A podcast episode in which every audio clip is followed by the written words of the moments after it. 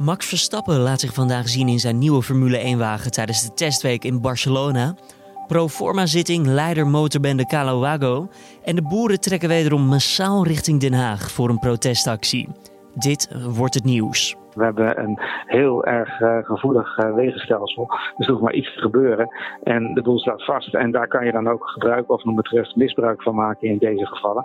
Uh, door het bewust te frustreren en daardoor stil te zetten. Er zijn genoeg frustraties te noemen in het verkeer. En vertragingen die je niet verwacht zijn er daar één van.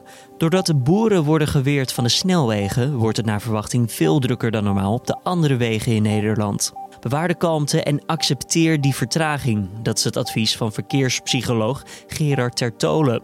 Over een paar minuten praten we verder met hem. Eerst kort het belangrijkste nieuws van nu. Mijn naam is Julian Dom en het is vandaag woensdag 19 februari. De eerste opvarenden van het cruiseschip Diamond Princess hebben woensdagochtend Nederlandse tijd het schip verlaten, nu de quarantaine is beëindigd. Opvarenden zaten al twee weken lang vast op het schip dat aangemeerd was in de haven van de Japanse stad Yokohama. Uiteindelijk moeten vrijdag alle passagiers zich weer op het vasteland bevinden. Ruim 450 personen aan boord van het cruiseschip zijn besmet geraakt met het coronavirus. Aan boord van het schip zijn ook vijf Nederlanders. Die zijn voor bekend niet met het virus in aanraking gekomen. Klanten van Tele2 met een 4G-abonnement kunnen in de meeste landen van de Europese Unie nog niet gratis gebruik maken van 4G, terwijl dat volgens Europese regels wel zou moeten. De telecomprovider kreeg vier weken geleden een waarschuwing van de autoriteit Consument en Markt, omdat het zich niet aan de regels hield.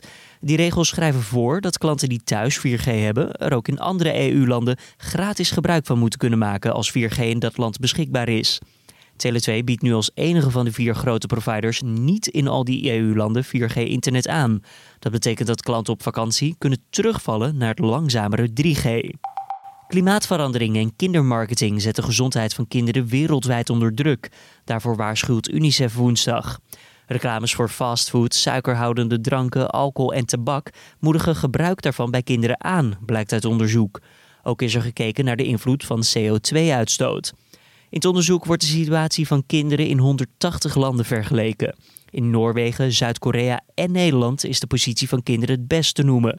Kinderen in Somalië, Niger en Mali hebben het het slechtst.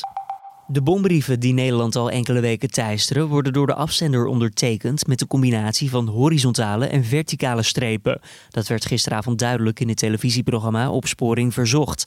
De dader wil een bedrag in bitcoins hebben van de bedrijven.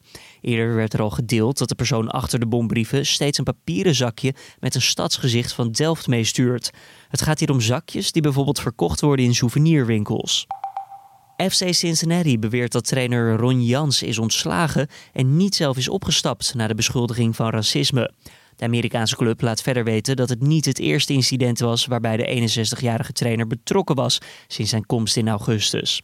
De Major League Soccer, oftewel de MLS, startte vrijdag een onderzoek naar Jans omdat een speler van FC Cincinnati een aanklacht zou hebben ingediend bij de Amerikaanse spelersvakbond, de MLSPA. Jans gaf daarop zelf te kennen dat hij in de kleedkamer mee had gezongen met een hip-hop met daarin het in de VS beladen N-woord. Dan naar ons nieuwsonderwerp van deze woensdag: het boerenprotest. Morgen, donderdag, gaat de stikstofdiscussie verder in de Tweede Kamer. Later die dag komen ook de mestdagcijfers naar buiten. Dat is een onderzoek naar cijfers van het RIVM over het stikstofuitstoot in Nederland. Om dat hele proces aandacht te geven, laten de boeren vandaag alvast van zich horen. En dat is niet voor het eerst. Ja, niemand kan er meer omheen. De boeren zijn het spuugzat. Lange rijen trekkers, allemaal op weg naar Den Haag. Duizenden boeren protesteerden daar op het Malieveld. Ze vrezen voor de toekomst van hun boerenbedrijf en vinden dat er te negatief over de sector wordt gesproken. We worden als agrariërs weggezet als de oorzaak van de global warming, zeg maar. En uh, ja, dat is onzin. Vorig jaar pikten de boeren het niet langer. Zij vonden dat ze onevenredig hard werden aangepakt als veroorzakers van de stikstofproblematiek. Massaal trokken ze richting Den Haag. Wat is Nederland zonder boeren? Dat, dat, dat ken het zonder elkaar. Wij zijn de, de burgers nodig, nou die denken aan u. In ben ik was ook mee van de eerste, laat ik zeggen, ga niet naartoe, want uh, dat klopt niet, we zijn zat. Ga alsjeblieft 130 rijden, ga Schiphol vergroten, maar laat die boeren met rust. En ook nu is het nog niet klaar volgens de boeren. Ze willen actie van het kabinet. Ze willen gehoord worden en dat moeten we met heel Nederland zien.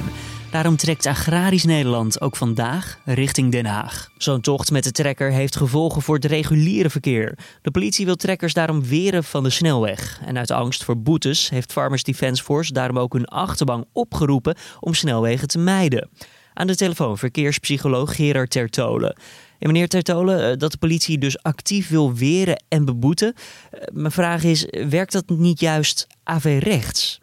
Ja, het, nou, het is zo in ieder geval dat wij als automobilisten, zeker als we ochtends op weg zijn naar het werk, uh, ja, uh, eigenlijk heel erg geïrriteerd en gefrustreerd kunnen raken van oponthoud.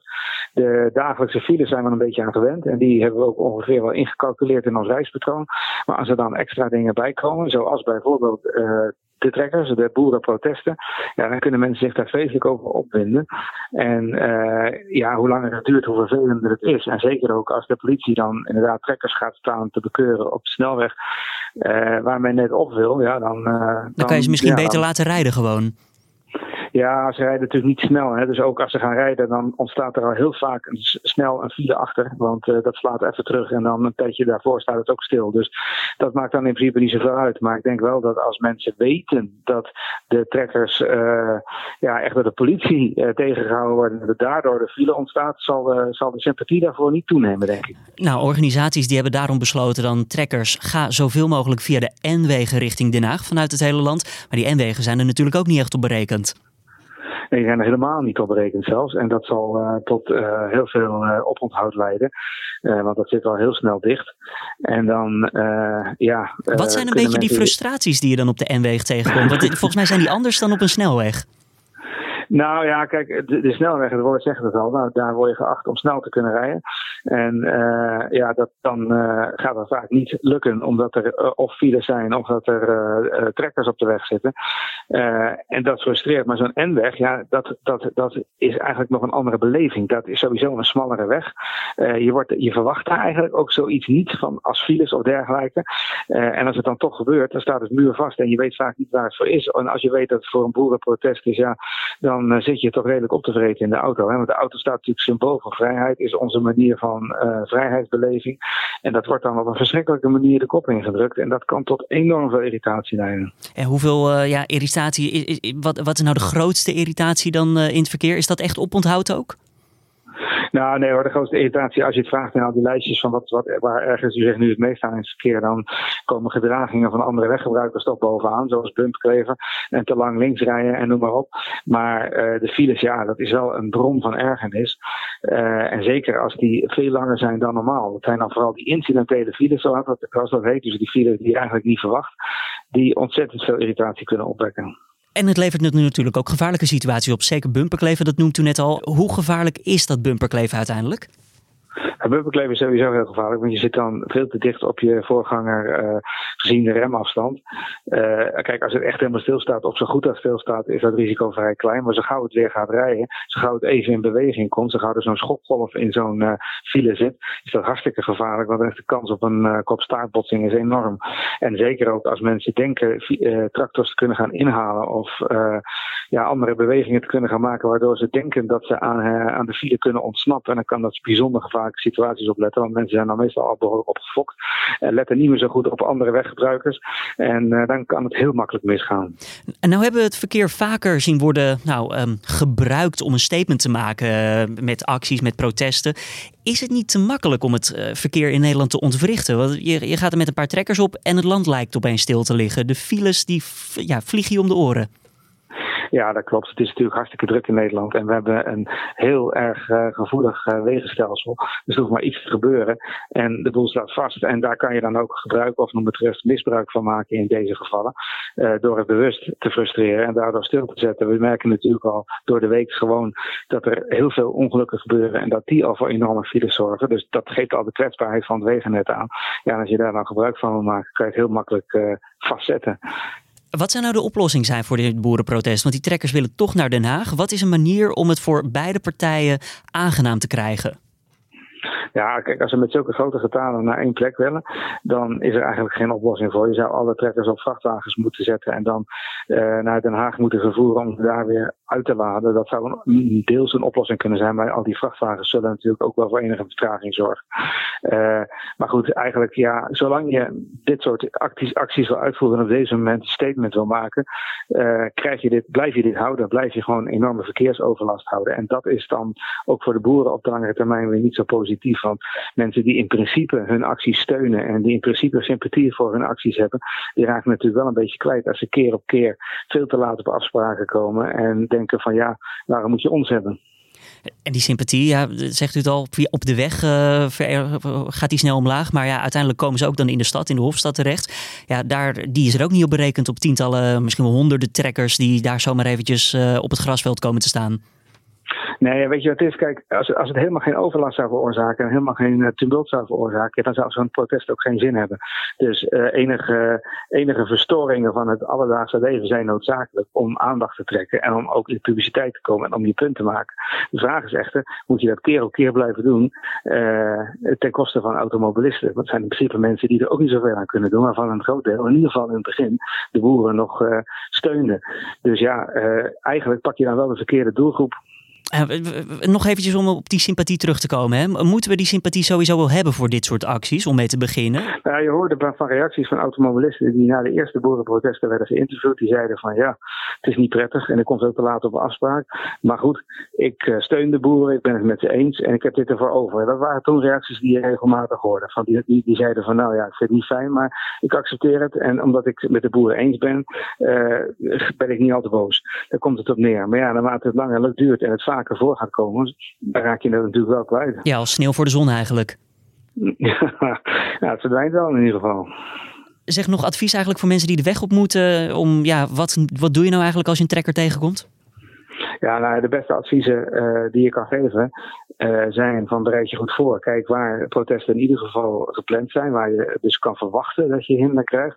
Uh, zorg er dan ook voor dat je tijdig en veel eerder dan normaal vertrekt, zodat je dan toch nog enigszins op tijd kan komen.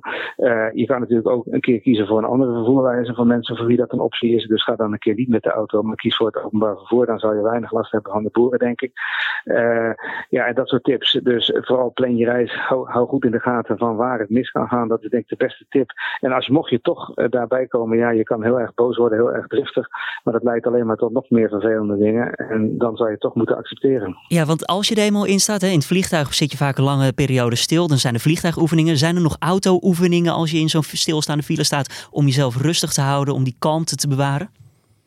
Ja, wat altijd wel werkt is uh, luisteren naar de radio, zet een muziekje op. Dat, dat geeft in ieder geval enige afleiding.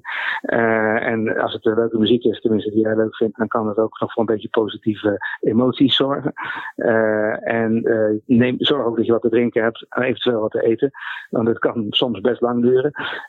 voor de rest, ja, zijn er niet echt heel veel tips te geven. Want je zal de tijd toch door moeten komen. En als je dan denkt van nou, ik ga maar nuttige dingen doen. En dan ga je op je telefoon zitten kijken. Of misschien zelfs op je laptop. Vertraag je de boel alleen maar verschrikkelijk en breng je de veiligheid ook nog eens een keer in gevaar. Dus dat kan je dan weer beter niet doen. Uh, accepteren. Voorbereiden en accepteren, daar komt het op neer. Het is te hopen dat iedereen in de file dat dan ook doet. Want je hoort het, je vertraagt zelf ook weer de hele boel als je even op je telefoon kijkt. Verkeerspsycholoog Gerard Tertolen was dat. Dan nog even verder de nieuwsagenda voor deze woensdag. Max Verstappen maakt tijdens de eerste van in totaal zes testdagen op circuit van Barcelona kilometers in de nieuwe auto van Red Bull Racing, de RB16. Bij de tests kunnen de Formule 1-teams hun nieuwe auto's uitproberen in aanloop naar de start van het nieuwe seizoen. Donderdag is Verstappens teamgenoot Alexander Albon aan de beurt en vrijdag wisselen beide coureurs elkaar af. Volgende week volgen de vierde, vijfde en zesde testdag. De eerste Grand Prix die is op 15 maart in Australië. Vraag je nog af wat je eigenlijk kan verwachten van de testdagen in de Formule 1? Check dan ook zeker eventjes onze Boordradio podcast, waarin Formule 1 experts Joost Nederpelt en Patrick Moeken je helemaal bijpraten over de komende twee weken. Verder vandaag staat de leider van motorclub Calowago terecht voor het laten uitvoeren van liquidaties. Hij zou dat in opdracht van onder andere Ridouan T. hebben gedaan. Het gaat om Delano R, ook wel bekend als Kilo. En in de Champions League worden vanavond twee wedstrijden gespeeld. Het Italiaanse Atalanta neemt het thuis op tegen Valencia. En Tottenham speelt tegen Red Bull Leipzig. Gisteren was Borussia Dortmund thuis met 2-1 te sterk voor Paris Saint-Germain. En Atletico Madrid wist titelverdediger Liverpool met 1-0 te verslaan. Dan nog even het weer voor vandaag. Op een enkele bui na zal het woensdag een droge dag worden. De zon die schijnt af en toe en in de middag wordt het zo'n 7 graden. Er staat verder een vrij krachtige westenwind. S'avonds en s'nachts gaat het weer regenen. En dan nog even dit. De Nederlandse jeugdfilm Mijn Bijzonder Rare Week met Tess behoort tot de drie beste Europese jeugdfilms van het jaar. De film maakt kans op de European Film Award, die op zondag 26 april wordt uitgereikt.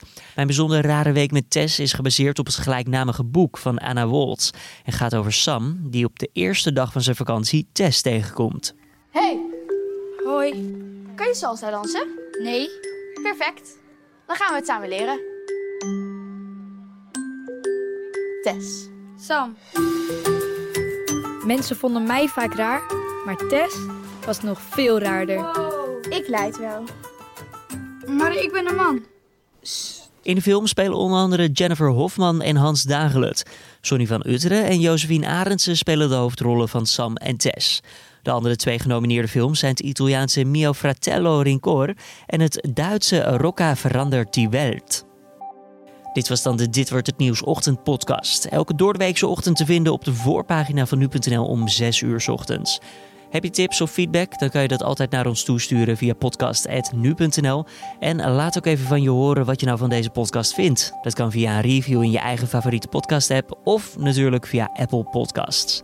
Mijn naam is Julian Dom. Ik wens je voor nu een hele fijne woensdag en tot morgen weer.